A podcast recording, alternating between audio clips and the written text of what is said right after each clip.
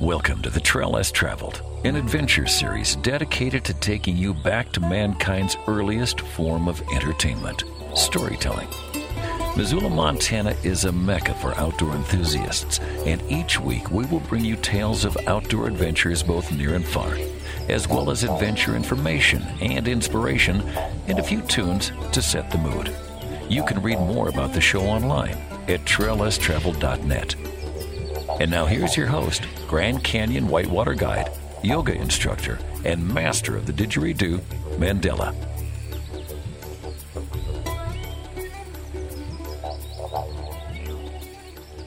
You're on the Trail Less Traveled, the Trail 1033's locally harvested adventure radio series. And this evening we're recording in the studios in Missoula, Montana. It feels like a distant dream to be back into this beautiful studio with no windows at the Missoula Broadcasting Company because I've been on the road a wee bit, but I'm really grateful to be back in Missoula right now and being in the studio with Kevin McManigal.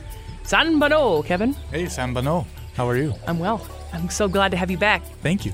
Kevin, you and I met about 10 years ago when Yeah. you were a guest on the tr- um, the Mandela Experience. Yeah, way back in the day on KBJ and college radio. Yeah. And I inherited kind of a travel talk show from you. You were on your way out. I was just starting my grad program. And you said, hey, you want to do this? And I thought, oh, how am I going to fit this all in? but I went for it and I named it One for the Road. And I did it for two years of grad school and got 100 episodes out of it. That's so rad. And Yeah. you also got Best Talk Show of the Year. I did from KBGA. Yeah, I, I got a little uh, prize of some free music at the Christmas party one year. Yeah, that was cool. Got a good, good, good little award from them. In addition to winning Best Talk Show for One for the Road on KBGA, you also won the Excellence in Teaching Award at the University of Montana. Yeah, yeah, that was just in 2017. I was teaching for the geography department. I've been over there for about seven years teaching geography's uh, introduction to GIS and intermediate and advanced GIS courses, and especially cartography in the advanced class. And the spring of 2017, I won the Diane Friend Excellence in Teaching Award. The university's lucky to have you. Thank you. Now, Kevin, the last time you were on the Trail Less Traveled, we talked about your work in 2010. You spent six weeks in the Turgen Mountains in Mongolia, measuring and photographing glaciers exactly 100 years after the old Victorian explorer Douglas Carruthers drew maps, measured, and photographed the glaciers. Yeah, that's true. That's what I did my entire uh, master's thesis on was that project. GIS and cartography is this just great set of tools that allows you to look at so many disciplines. And so in my undergraduate work, I was really into recreational GIS. Uh, in my master's, I was looking at you know glaciology and measuring mass wasting of glaciers. And now in my professional life, I've turned uh, my cartographic and uh, GIS expertise towards conservation, specifically of wildlife. You also have guided climbing, sea kayaking, and experiential learning all over the world. Yeah. For those who didn't catch your episode on the Trail Less Traveled years ago, could you tell us about your childhood? Where did you grow up, and how was adventure a part of your childhood? Well, I mean, it depends how far back we want to go. But my mom actually took me and my little brother to Guadalajara, Mexico when we were little kids because of some things that were going on in the family. And so I spent two years down there uh, playing in the creeks and running around on the, on the beaches. And then we made the move back to Southern California. So I grew up in Southern California, and probably the YMCA was was my adventure outpost. So definitely there was, you know, all the things you could do at the YMCA after school, but then I got into the YMCA summer camping program and that changed my whole life. Went to summer camp all the way from being a, a camper until I was a director of a YMCA summer camp. And in those times, I was a counselor, a CIT, ran a ropes course, taught kids rock climbing and rappelling, taught backpacking, and ended up, you know, running the camp and then having to train all my own staff for all the different sports that we did at camp from sailing to canoeing to horseback riding to the ropes courses to archery. And even back in the day, we were allowed to shoot BB guns at camp. I don't even know if you can do that anymore. And then I got into experiential education and then was guiding all over the world, tons of rock climbing in Joshua Tree, you know, living in Southern California. And then, you know, kind of branched into mountaineering and went and climbed some of the bigger peaks around the world, enjoyed myself there, and eventually ended up being a sea kayak guide in Alaska. Met my beautiful uh, gal, Tina. She was a Swiss nurse who was traveling, and we fell madly in love and spent the last 20 years putting a life together. And then we ended up here in Missoula, went and got my master's, decided the next adventure was building an off the grid house out in Potomac, living in a yurt for four years. We, we managed to pull off four Montana winters in a yurt, heating with wood, which was cold to say the least. and then now I'm teaching for the University of Montana and trying to make the next exit plan. Seven years from now, Kevin McManigal will be circumnavigating the globe in a sailboat. Yeah, yeah, that's the big plan. So in the last year, I fell head over heels for sailing. I started taking my ACA American Sailing Association classes, moving towards you know some kind of a, a captain's rating. That's the retirement plan. Beautiful. Yeah. Now, Kevin, your most recent project has been mapping protected areas for the most endangered species in the world with a focus on tigers. Just a few statistics that we want to talk about is for one, 96% of the mammals on planet Earth are livestock and humans, leaving only 4% for wild mammals. Yeah, isn't that a wild? Just 2,000 years ago, it was exactly flipped.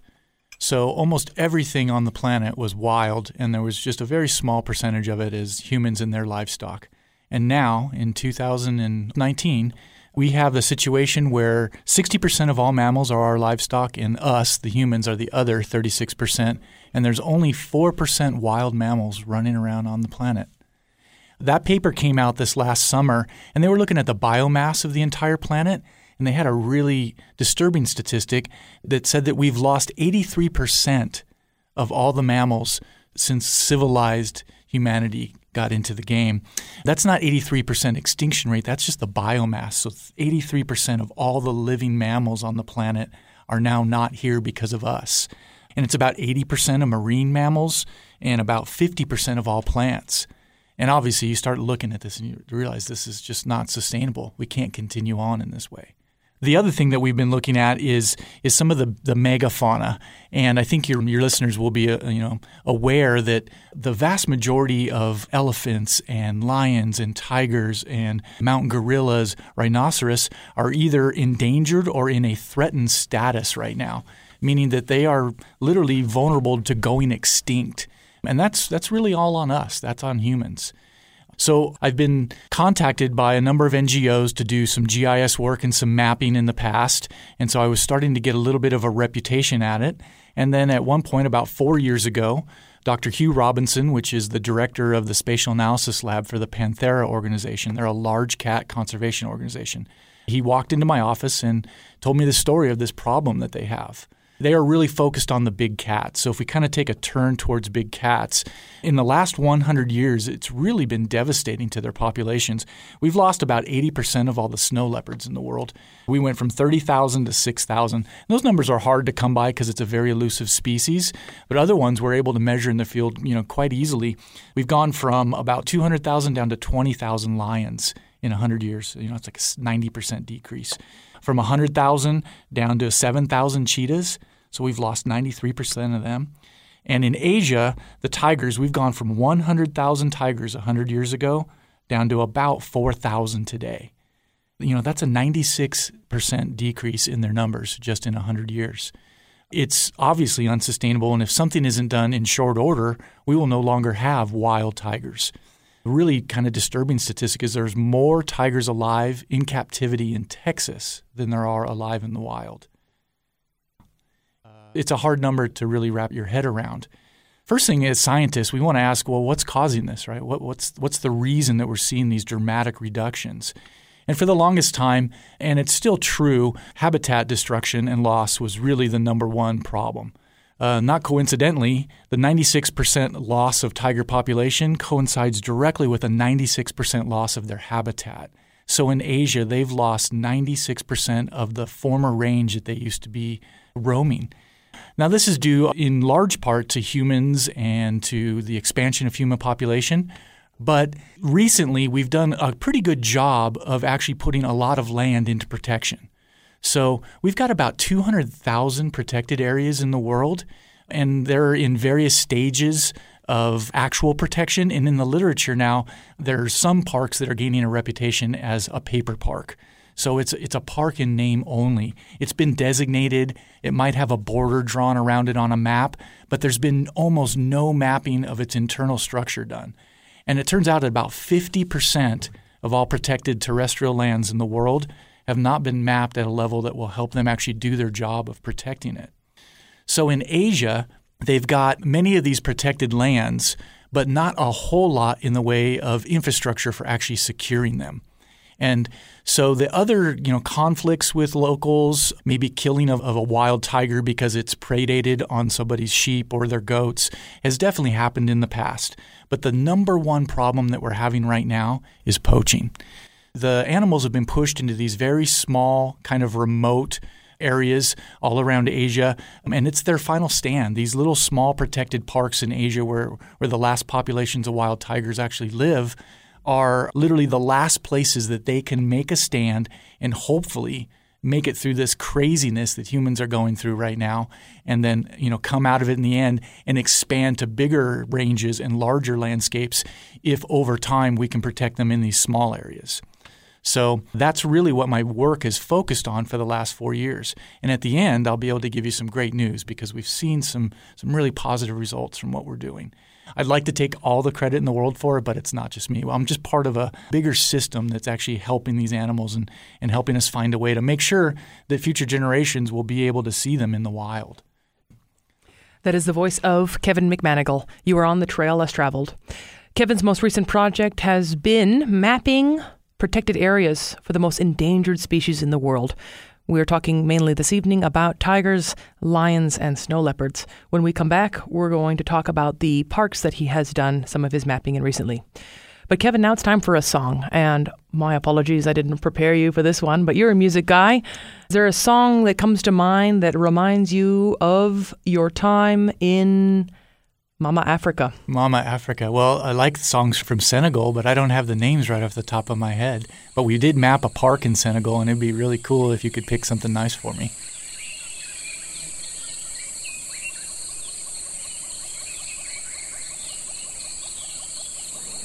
Good day, mate. This is Joe, coming to you from the Sunshine Coast in eastern Australia. The Trail Less Travelled podcast is sponsored by Desert Green Hemp family farmed, organically grown, tested, and manufactured in Sisters, Oregon.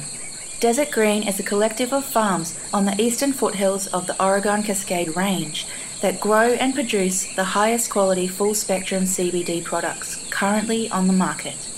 Desert Green grows some of the finest genetics in the world using organic and biodynamic practices to provide the cleanest and most effective CBD. The rich volcanic mountain soils, dry climate, and directly sourced mountain spring waters are what gives Desert Green uniquely pure and powerful CBD products. They also grow a variety of herbs and flowers on their farms that not only provide a direct source for some of their products, but also introduce beneficial bugs and pollinators to their land. Desert Green Hemp pride themselves on contributing to the regeneration of social, economic, and environmental health on our planet. Visit desertgreenhemp.com to check out some of their products, including CBD honey, olive oil, salve, mint yarrow CBD tincture, and hemp flour for smoking. Visit desertgreenhemp.com and remember to use the promo code MANDELA, M A N D E L A. This promo code will get you discounts and special offers. That promo code, Mandela, directly helps you and the future of Adventure Radio. This evening, The Trail Less Traveled is being recorded at the Missoula Broadcasting Company, nestled here in the beautiful mountains of Missoula, Montana. We are in the studio with Kevin McManigal.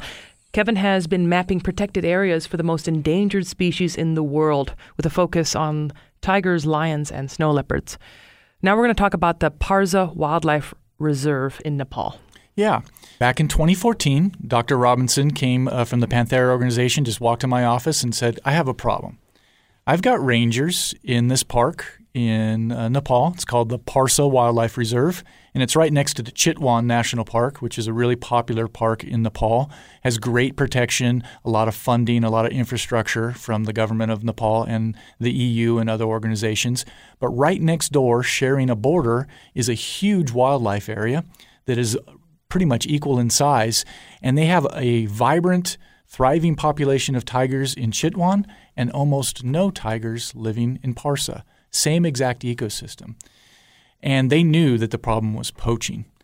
Poachers were in the past sometimes extremely poverty stricken villagers who just needed either bushmeat or wanted to sell a tiger on the black market. But in recent years, it's really become an extremely well organized black market in wildlife trade.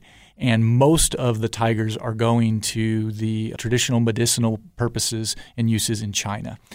They've tried just about everything. They've tried to cut out the middleman by buying the tiger parts before they can make it to China. They've tried uh, different campaigns to raise awareness of the ineffectiveness, uh, scientifically proven that it has no effect for municipal purposes in China, but it, it's going to be very difficult to change thousands of years of culture, you know. And they've tried to basically stop the poachers by putting them in jail and so on and so forth. And that works to an extent until a tiger is worth 500,000 or a million and then people will come. So they found poacher gangs that were from out of country with ex special forces leaders from countries like Russia and China in countries like Nepal and India and other places. It's a huge trade and it's really affecting especially the tigers. A recent study showed that it's about 19% mortality rate from poaching per year. One in five wild tigers are dying per year from poaching. We can't keep going this way, right? So, the most effective strategy right now is to put armed guards in the field patrolling these wild spaces and stopping the poaching. But in Parsa, for example, we have rangers doing the best they can, but they're getting lost in the jungle. Extremely dense jungles. Mm. They have GPS units with poor base maps on them. Even when they do come out of the canopy and get a signal from the satellites, they don't have any reference of to where they are in relationship to maybe a poaching gang that they've been told about over the radio. So they were spending hours and hours, if not days, trashing through these thick jungles, lost in many cases, unable to do their jobs efficiently. So uh, Dr. Robinson came to me and said, Kevin, can you make us 1 to 25,000 topographic maps, the same style of maps that we have here in the United States from the USGS? And a lot of people might go, well, don't we already have the whole world mapped to that scale? And it's just not the case. We do not. And I said, sure, I think we can do this. I have the technology, I have the student workforce. Obviously, we'll need some money, but the main thing we needed was data. And so we didn't know if any data existed. First thing I did was just start searching for data on the Parsa Wildlife Reserve. And what I found were some really old maps that were done in the 70s, um, some tourist maps that are done kind of cartoon style for kids, but certainly nothing that you could use to navigate in the field. We looked around for GIS data, so Geographic Information Systems data, and there wasn't much of that at all. I was able to find some stuff out there. You know, OpenStreetMap has some things, but in the park itself, it's very remote, extremely dense jungle. That's where people aren't going, so there is no TripAdvisor there. There's no data. So um, after looking deeply into this, I went back to him and said, "Yes, we can make these things, but what we're going to have to do is we're going to have to get uh, high resolution satellite imagery." and we're going to have to have the students hand digitize over the top of it every single trail, every hut, every village, every road, every river, everything. And then we can put the maps together. And he said, How much is this going to cost? I said, I have no idea. I've never done it before. But it's going to cost a bit and it's going to take a lot of hours. So we did the best that we could. We, uh, we approached Panthera with a, with a bid and they said, okay, let's do a test project. Let's go ahead and do it. Then we went looking for some free satellite imagery. And luckily, we were able to put together a relationship with the DigitalGlobe Corporation. And they donated to us one meter satellite imagery, which then I could even refine down to about a half a meter. So you could literally see a person on a bicycle and see the shadow of them riding on the road. If there was a person in a pixel, you could tell if it was a balding man or not, or if they were wearing a hat. We keep hoping we're going to see a tiger in one of these images, but we haven't yet we went ahead and started uh, digitizing, and I put students to work using their newfound skills from the classes they're taking from me up at the University of Montana. And they would bring up that satellite imagery on a computer screen and do what we call heads up digitizing, where they just go through and digitize every single feature that they see. And it took months and months and months. It took us about 10 months of data creation. Once we had all the data created, I went back to the uh, global ask and we got in touch with the Airbus corporation out of France. And Airbus is famous for making airplanes, but they also have satellites in space. And they have a, a, satellite in space that was able to fly over the Parsa Wildlife Reserve for us and generate a synthetic aperture radar DEM, which is called a digital elevation model. And using that, I could create a really nice shaded relief of the park. So I would be able to see the contours of the land and see, you know, where the rises and the valleys and the ridge lines are. But even more important, we were able to produce really high resolution contours. So our, our maps here, the USGS, those are about 40 foot contours. For these maps, we were making 10 foot contours. So they're really, really detailed. And putting all that together, getting all that data created, like I said, took about 10 months. And then we had to take all that data that we created and got from all these different sources and take it out of the GIS environment and take it into more of a graphics environment. And that's where we started working with Adobe Illustrator and Adobe Photoshop and InDesign, putting together these individual map sheets that map the park at this 1 to 25,000 scale. And so for that park, I think in the end we did 16 map sheets. And it took us about a year. And then after a little bit of math, Kevin, you figured out that uh, it took three weeks per map sheet. Yeah, yeah. So we did those map sheets in about a year, and then we took a little bit of a break, got another contract to do another park. That one was in India. It's called Manas National Park. And then we had a park that we left the Asian countries and went to Senegal to do mapping for lions and that one took us a little bit less. So each time we're learning a lot. A lot of our uh, models are already figured out. We have templates for all of our styles, so we know exactly what every road is going to look like and, and how we're going to label a village and what's going to make the maps look really good and professional and easy to use in the field. And then we uh, came back, and this last project we just finished is in Malaysia. It's called uh, Kenyir Taman Negara National Park in Malaysia. And that one we were able to produce in about nine months total. But when we added those all up, all those, like, I think about 70 map sheets, and did the math, it takes us about three weeks per map sheet to knock these out. And that's a little too slow because the tigers really need them now. Panthera has 18 Tiger Forever sites all over Asia. It's a program where they've targeted the most threatened, but also the most viable landscapes all throughout Asia with countries that are willing to work with NGOs to help them really protect these animals. And 18 sites ends up being about 300 map sheets, and that would take me about 18 years. So we need to get it down to about one week per map sheet, which I think we can do. It's just a matter of, of a little bit more money and throwing more students at the work. The vast majority of our time is spent creating data. And so we've been thinking of all kinds of ways we can we can speed this up. Certainly if I had, you know, 20 students working on creating data instead of only 6 or 8, then that would probably speed us up to the point of where we could maybe get these done in, I don't know, six or seven years, just in time for me to go sailing. Yeah, that would be ideal. If you're just tuning in, that is the voice of Kevin McManigal. Kevin has been mapping protected areas for the most endangered species in the world with a focus on tigers, snow leopards, and lions.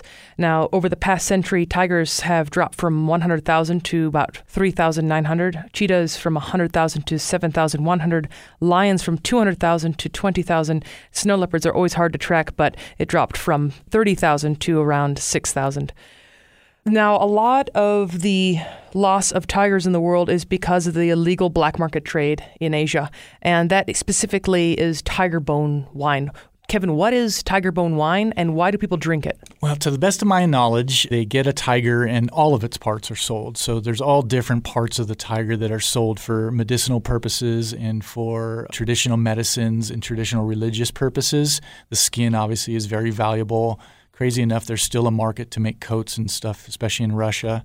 But the tiger bones are taken and soaked in large vats of wine. I've never actually seen one in person or drank the stuff. I would never. But the pictures I've seen, they look almost like a giant fish tank with a skeleton of a tiger in it that's filled with a wine where it soaks for months and months and months and then is taken off of the top and put into into bottles of tiger wine and it's for traditional Chinese medicine, and it's supposed to be an aphrodisiac and also to help men with you know their problems downstairs.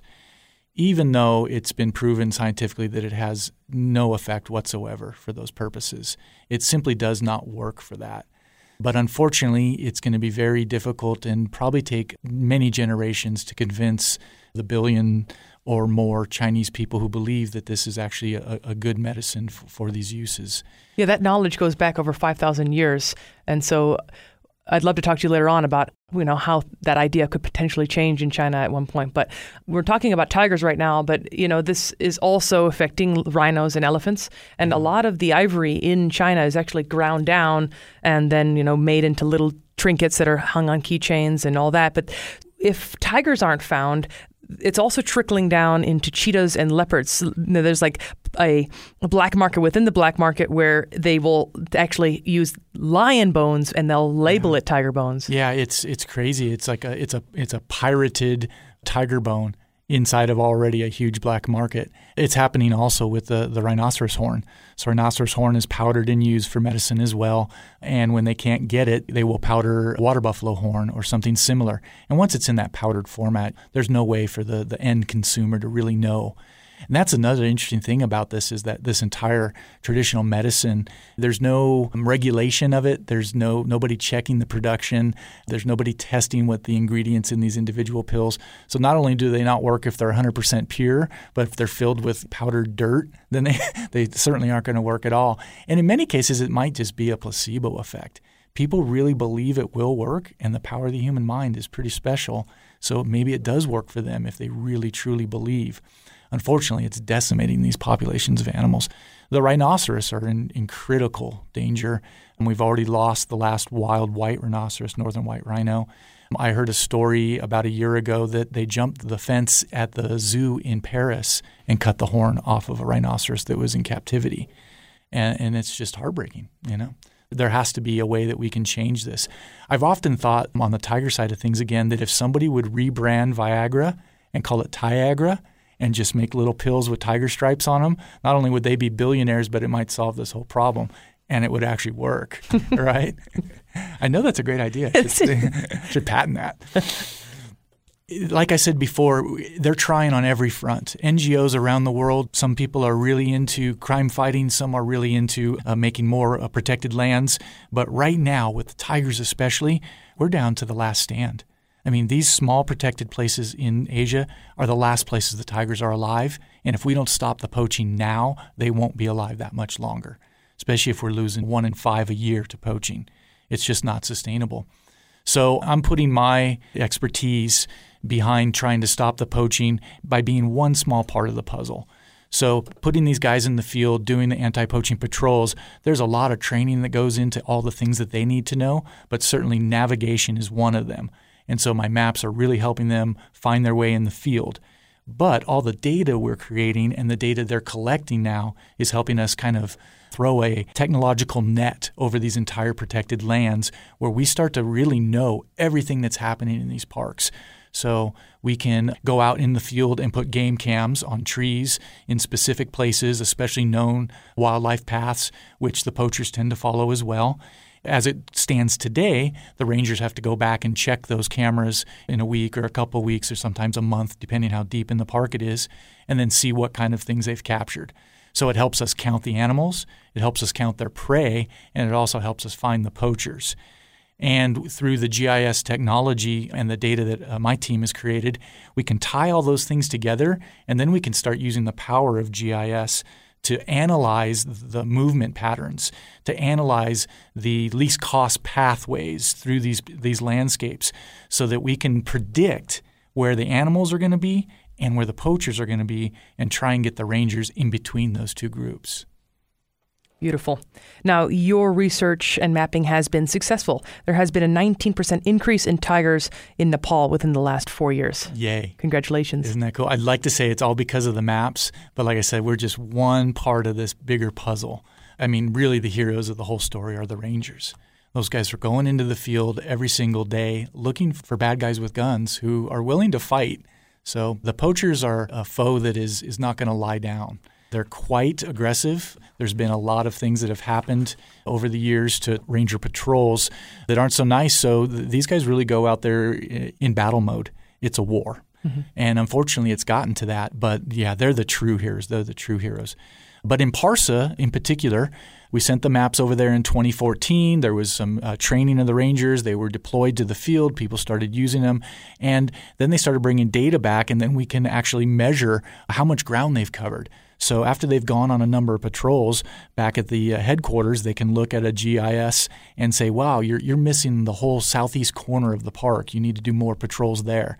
And that's normal. I, I think you know, especially if you have to bushwhack and cut a new trail, we tend to, as humans, to go for the easy road and, and follow paths that we've already been on, but that leaves huge parts of the park that have been unexplored. And so the technology helps us make sure we have total coverage. With that comes more coverage of the cameras, and a beautiful thing happened when we started getting more cameras into the park. Just this last year, for the first time in decades, they actually had uh, camera evidence of babies being born. So we have some tiger kittens born in the park, two of them running around, and it's a huge success story. And we always knew it was possible. There's a great population in Chitwan right next door. So the only reason that there wouldn't be a thriving population in Parsa was because of poaching. And now that they seem to have gotten a handle on this, and the poachers know if they go into our park, they're going to get caught, they're going to be arrested, and they're going to be prosecuted to the full extent of the law.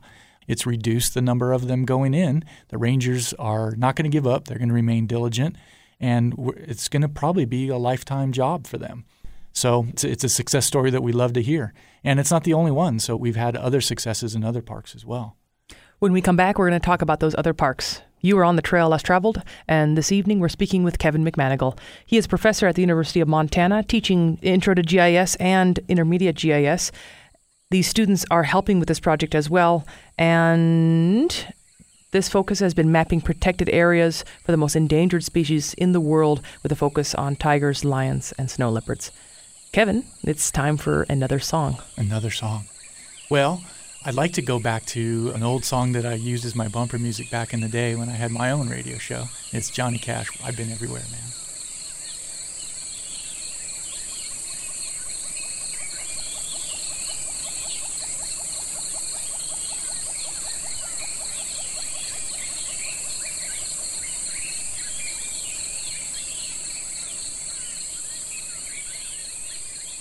This evening, the Trail Less Traveled is being recorded at the Missoula Broadcasting Company here in beautiful Missoula, Montana. We are speaking with professor at the University of Montana, Kevin McManigal. Recently, Kevin's main project has been mapping protected areas for the most endangered species in the world, with a focus on tigers, lions, and snow leopards. Now, I have another guest with me this evening, Joshua, and he's a friend of mine, and he has an excellent question for Kevin. So I'll turn it over to him and have him ask. Kevin, growing up, I was taught about how the elephant and the lion and those large fauna animals were important to protect because all the animals underneath them, like other species, would also be protected. And so, what I'm curious is that when you're creating this restoration of populations, what are they finding? What are they finding in the physical landscapes? Instead of taking away the large fauna, you're putting them back at our parks where we're doing the, the maps for tigers specifically, just having the rangers in the field patrolling, trying to protect the tigers, obviously also protects the other animals that they live with in those jungles, particularly the forest elephants and the rhinoceroses and so forth. And by increasing the populations of those megafauna, it changes the entire way that the jungle and its landscape acts. So, a more local example is what we found as we reintroduced wolves to Yellowstone. So there's this idea in biology that's uh, gaining a lot of traction called trophic cascades. And it's where the top predators in an ecosystem affect everything below them, including the physical geography of the landscape.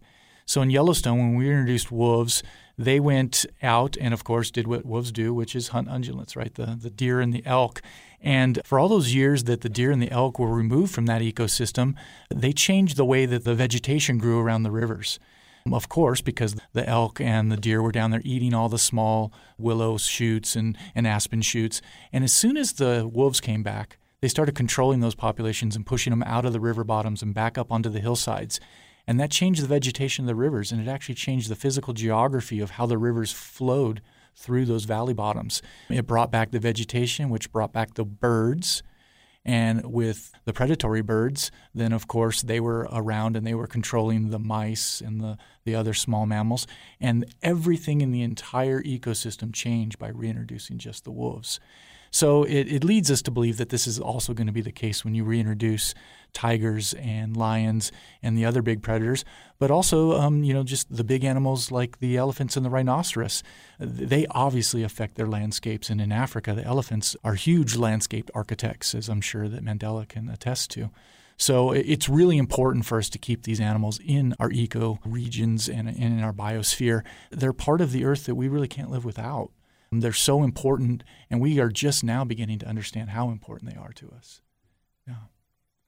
If you are just joining us, Kevin provided a couple of statistics earlier on in the show, and one of the most shocking ones was that currently 96% of the population of mammals on planet Earth are humans and their livestock, leaving only 4% to wild animals.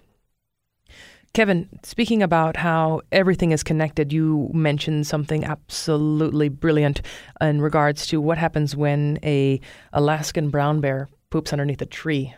Oh. What happens to that tree?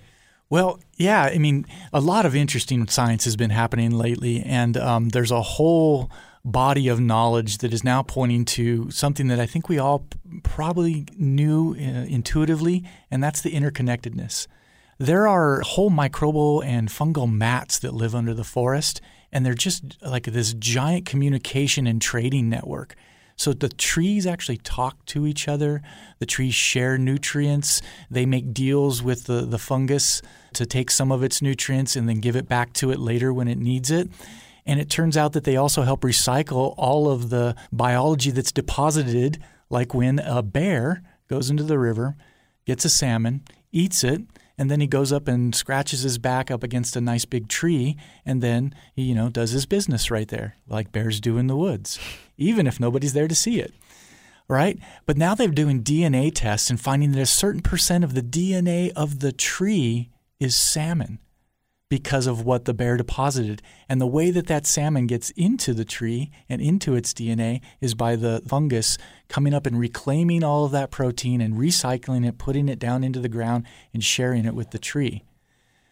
To think that we can live on this planet completely detached from that and all the things that we are doing won't affect that and in turn affect this enormous ecosystem that we rely on for our livelihoods is crazy. It's just crazy talk we have to start realizing that we're stuck on a rock floating through space and it's the only one we're going to get. We might go to the stars, but it's going to take a long time.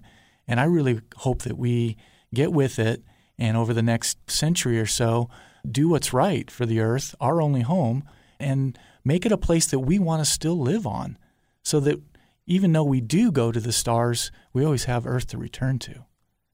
Apathy towards environment is mankind's ticket to extinction. It's one of my favorite quotes. Absolutely. Yeah, no doubt about it. Kevin, let's talk about landscapes in Africa. We were talking about Nepal. Uh, Africa provides perhaps a challenge. And you spent some time in Senegal? Yeah, in Senegal, we mapped a portion of a park called Niokolo-Koba. This is another Panthera site, but it's uh, for lion conservation this time. So they had very few lions there, but had a, a landscape and an ecosystem which should be able to support quite a few more. So we mapped an area of that park. They were actually building some new roads and trying to build a new ranger post out in the field. And so our maps were helping with that. But what we found is that the landscapes in Africa are just so much bigger than the parks that we're dealing with in Asia. Niokolo was cool though. We we did it the same way that we'd done the other parks, where the students digitized all of the data. And uh, an interesting feature that they found a lot of were these small water holes or salt pans where water had been but dried up.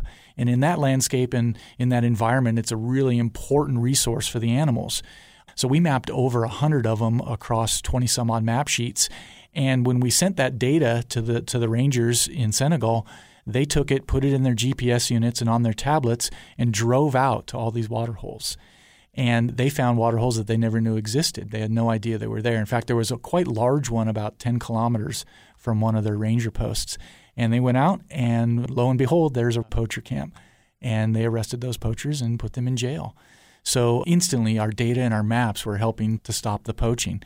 But after doing the numbers and looking at how long it's taking for us to do these maps, we got some feedback from the guys in Africa, and they said, hey, we love the big paper maps, but it just takes too long to make them. We need better navigational equipment and technology now, not in five, six, seven, eight, nine, ten years. And the popularity of the maps started coming to the fore. We had contact from some parks in Angola. They needed 1,125 map sheets to map their two parks. It would take us years and years and years. I think I did the numbers and it was about 72 years for us to map four different parks in Africa at the current rate that we're going. We said, this isn't going to fly. We have to come up with a better design. The high end, high resolution paper maps for the super dense jungles in Asia for tigers, that might be the way to go. But uh, it's not going to be a one size fits all mapping solution. So in Africa, what we're moving towards now is a hybrid of satellite imagery on geospatially enabled devices, so basically cell phones that have a GPS or tablets, and we'll have satellite imagery and maybe shaded relief that I generate, but not every one of the features will be on there. So we won't have the time to have the students sit down and digitize everything. So our hope is that we'll just get this into the field quickly, and as the rangers do their patrols, they will help us create the data. So over time, they will actually create the lines that we need for all the roads. They'll create the points that we need for all the water holes. And as we build that data up, then in the future, it'll be fast and, and fairly economical to go ahead and produce the high end maps on the data that they created. But in the meantime, they'll have a tool that they can use to go around and navigate in the field. And in this day and age where we have just so much beautiful technology within our reach, we're moving towards a point in conservation where you'll have a camera which is set up so that when a lion or a tiger is in the area, it can instantly send that coordinates to a ranger who can drive out there to make sure that that one particular lion or tiger or snow leopard is safe. Yeah, absolutely. I mean, we're already there in some parks. It's a little bit easier with elephants to carry like a large collar that has a GPS on it and a large battery. And they're actually have programs where they fly drones over an individual elephant 24 hours a day. So the drone just follows the elephant from a high altitude and when its battery goes low, another one swoops in. It's crazy that we've gotten to this point where we have to have individual protection for individual animals. Some of you might have seen, you know, recent articles in National Geographic and other magazines where some of the rhinoceroses have their own protection next to them all the time. They have their own personal ranger. Generally, I kind of think of the rhinoceros as being a fairly scary animal to walk up close to. Like I would never just jump out of a safari jeep and try and go pet one, but these guys do they pet these rhinoceros. It's almost like a dog for them, but they're so used to them that they're around them all the time. But they're also carrying, you know, a large weapon to protect the animal from poachers. For the cats, they're a little bit more secretive, and we can't put a, a, GPS collar on them that'll last, you know, forever. They do collar some of these animals just to get an idea where they are, but we can do things that are a little less uh, obtrusive, a little bit more passive, by just flooding the entire protected area with with game cameras. The problem with uh, standard game cam is you have to go out and collect the data from it. So Panthera has been putting a lot of time and effort into enabling these game cameras with Bluetooth for one, so you can just walk up to it and put the uh, the data right onto a cell phone or a, or a tablet. And then they've also been working on enabling them with uh, cell phone network capabilities. Unfortunately, some of these parks are so remote there's no cell phone. Uh, there's no network, there's no signal. So the next big step now is to enable them with some kind of satellite communication so that if the camera gets a picture, it can instantly send that via email over a satellite network like the Iridium network to a headquarters where a head ranger, a GIS analysis can look at it and then they can make a, a, a judgment call. Do we need to send a team out there right away or not? They've even done some really interesting things where they have a little bit of image classification inside the camera, and it can tell if it's a two legger or a four legger. So the camera might be told, only send us pictures of two leggers. We'll collect the four leggers when we come out there. That way it saves a little bit of battery. So it gets a picture of a two legger, sends it to headquarters, and they look at it and go, oh, that's not one of our guys. We better dispatch a ranger team out there right away this is where it's all headed. Most likely, I'd say in the next 10 to 15 years, the parks that are getting a lot of infrastructure and a lot of support from international organizations, from the EU, and from NGOs, they're going to have uh, complete protection systems over the entire park where they really know what's out there in the landscape. They can model the number of animals they have, model the number of prey, and know all the places that are potential entry points and exit points for poachers, and make sure that the, the rangers are just there and on it all the time. And most likely, I really believe we can stop the poaching. And we've had so many success stories now that it's become one of those things that just seems self evident. This works protection in the parks works. We just need to put every last effort we have behind it. And in the future, it'd be great if we can make bigger parks, if we can stop the illegal wildlife trade. All those things are, are really valid goals to keep, you know, charging after. But stopping the poaching on the ground today is something we can do right now. I'd like to read a quote from Alan Rabinowitz. Rabinowitz. Yeah. Dr. Alan Rabinowitz. Yeah, he's the founder of Panthera, and he just passed away last year, but he did enormous work for big cats in his life, and tigers were really his first love. And yeah, uh, it's a great quote. You can go ahead and read that one. The energy on Earth with big predators is a very, very different energy. It's this huge, positive, overwhelming force which humbles you makes you realize that there are things much greater on the earth than you. Amen. Yeah, no, that's a great one. He was a conservationist who wasn't just behind a computer, unlike myself, although I get in the field whenever I can. But he was out there. He was out there making the connections with locals, talking to people about the science, uh, figuring out what works and what doesn't in, in field conservation, and writing the book literally on uh, the best practices for rangers and ranger patrols and for wildlife protection in the field. A really, really inspiring man who did a lot for, for the big cats. As well as yourself. We are speaking with Kevin McManigal, who is mapping protected areas for the most endangered species around the world.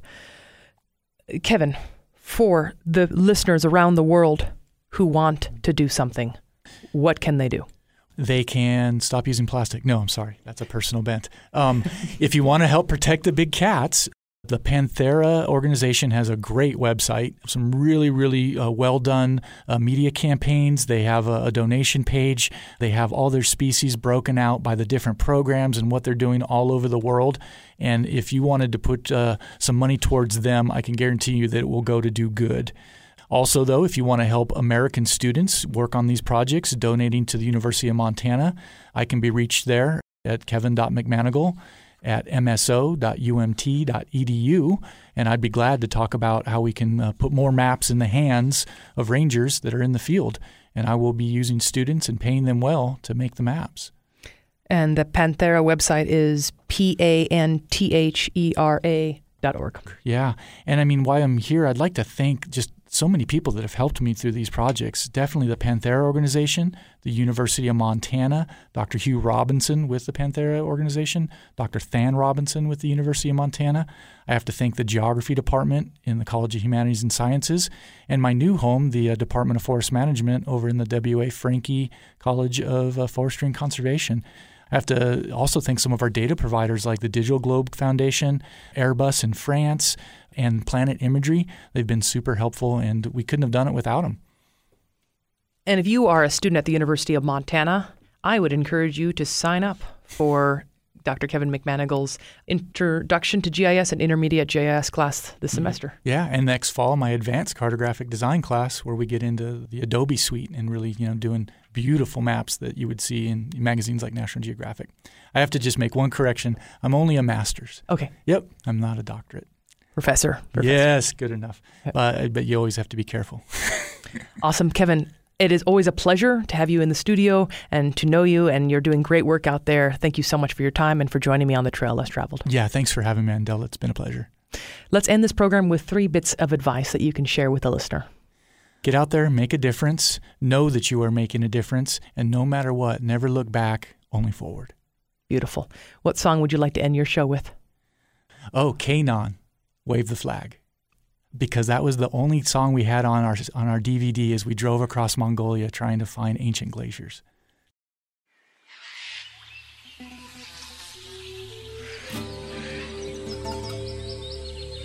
Namaste Missoula, Mandela here, your host of The Trail Less Traveled, an adventure radio series dedicated to collecting stories and sounds from the most remote locations around the world. I'd like to thank my guest for this week, Kevin McManigal, McManigal is mapping protected areas for the most endangered species in the world, mainly tigers, lions, and snow leopards. I'm going to share some statistics with you, but before I do that, I want to kindly remind you that apathy towards environment is mankind's ticket to extinction. Sometimes it's hard to hear these statistics, but I think it's really important to be informed about what's going on on planet Earth as she experiences her sixth mass extinction. 96% of mammals on planet Earth are livestock and humans, leaving only 4% for wild animals. We have lost 83% of all mammals on the planet due to human impact. 80% of marine animals and 50% of all plants are also lost due to human impact. We have lost 80% of all snow leopards on the planet, and in the last 100 years, we've had a 96% decrease in the population of tigers, which coincides with a 96% loss of habitat. Kevin McManigal and his students are helping map some of the 200,000 protected areas in the world, making it easier for rangers to find poachers before they find the animals. If you want to learn about protecting tigers, please contact Kevin McManigal at the University of Montana or visit panthera.org. P A N T H E R A.org. The Trail Less Traveled is a free podcast on all podcast platforms, and the show airs every Sunday night at 6 p.m. You can stream it live online at trail1033.com, and you can follow the show as it's recorded on location around the world at traillesstraveled.net. My adventure tip this week is to become more familiar with cartography and orienteering, just so that you're not solely relying on technology, because you will find yourself in parts of the world where the technology simply doesn't work. Well, that's it for this week, my friends in Missoula, Montana, and around the world.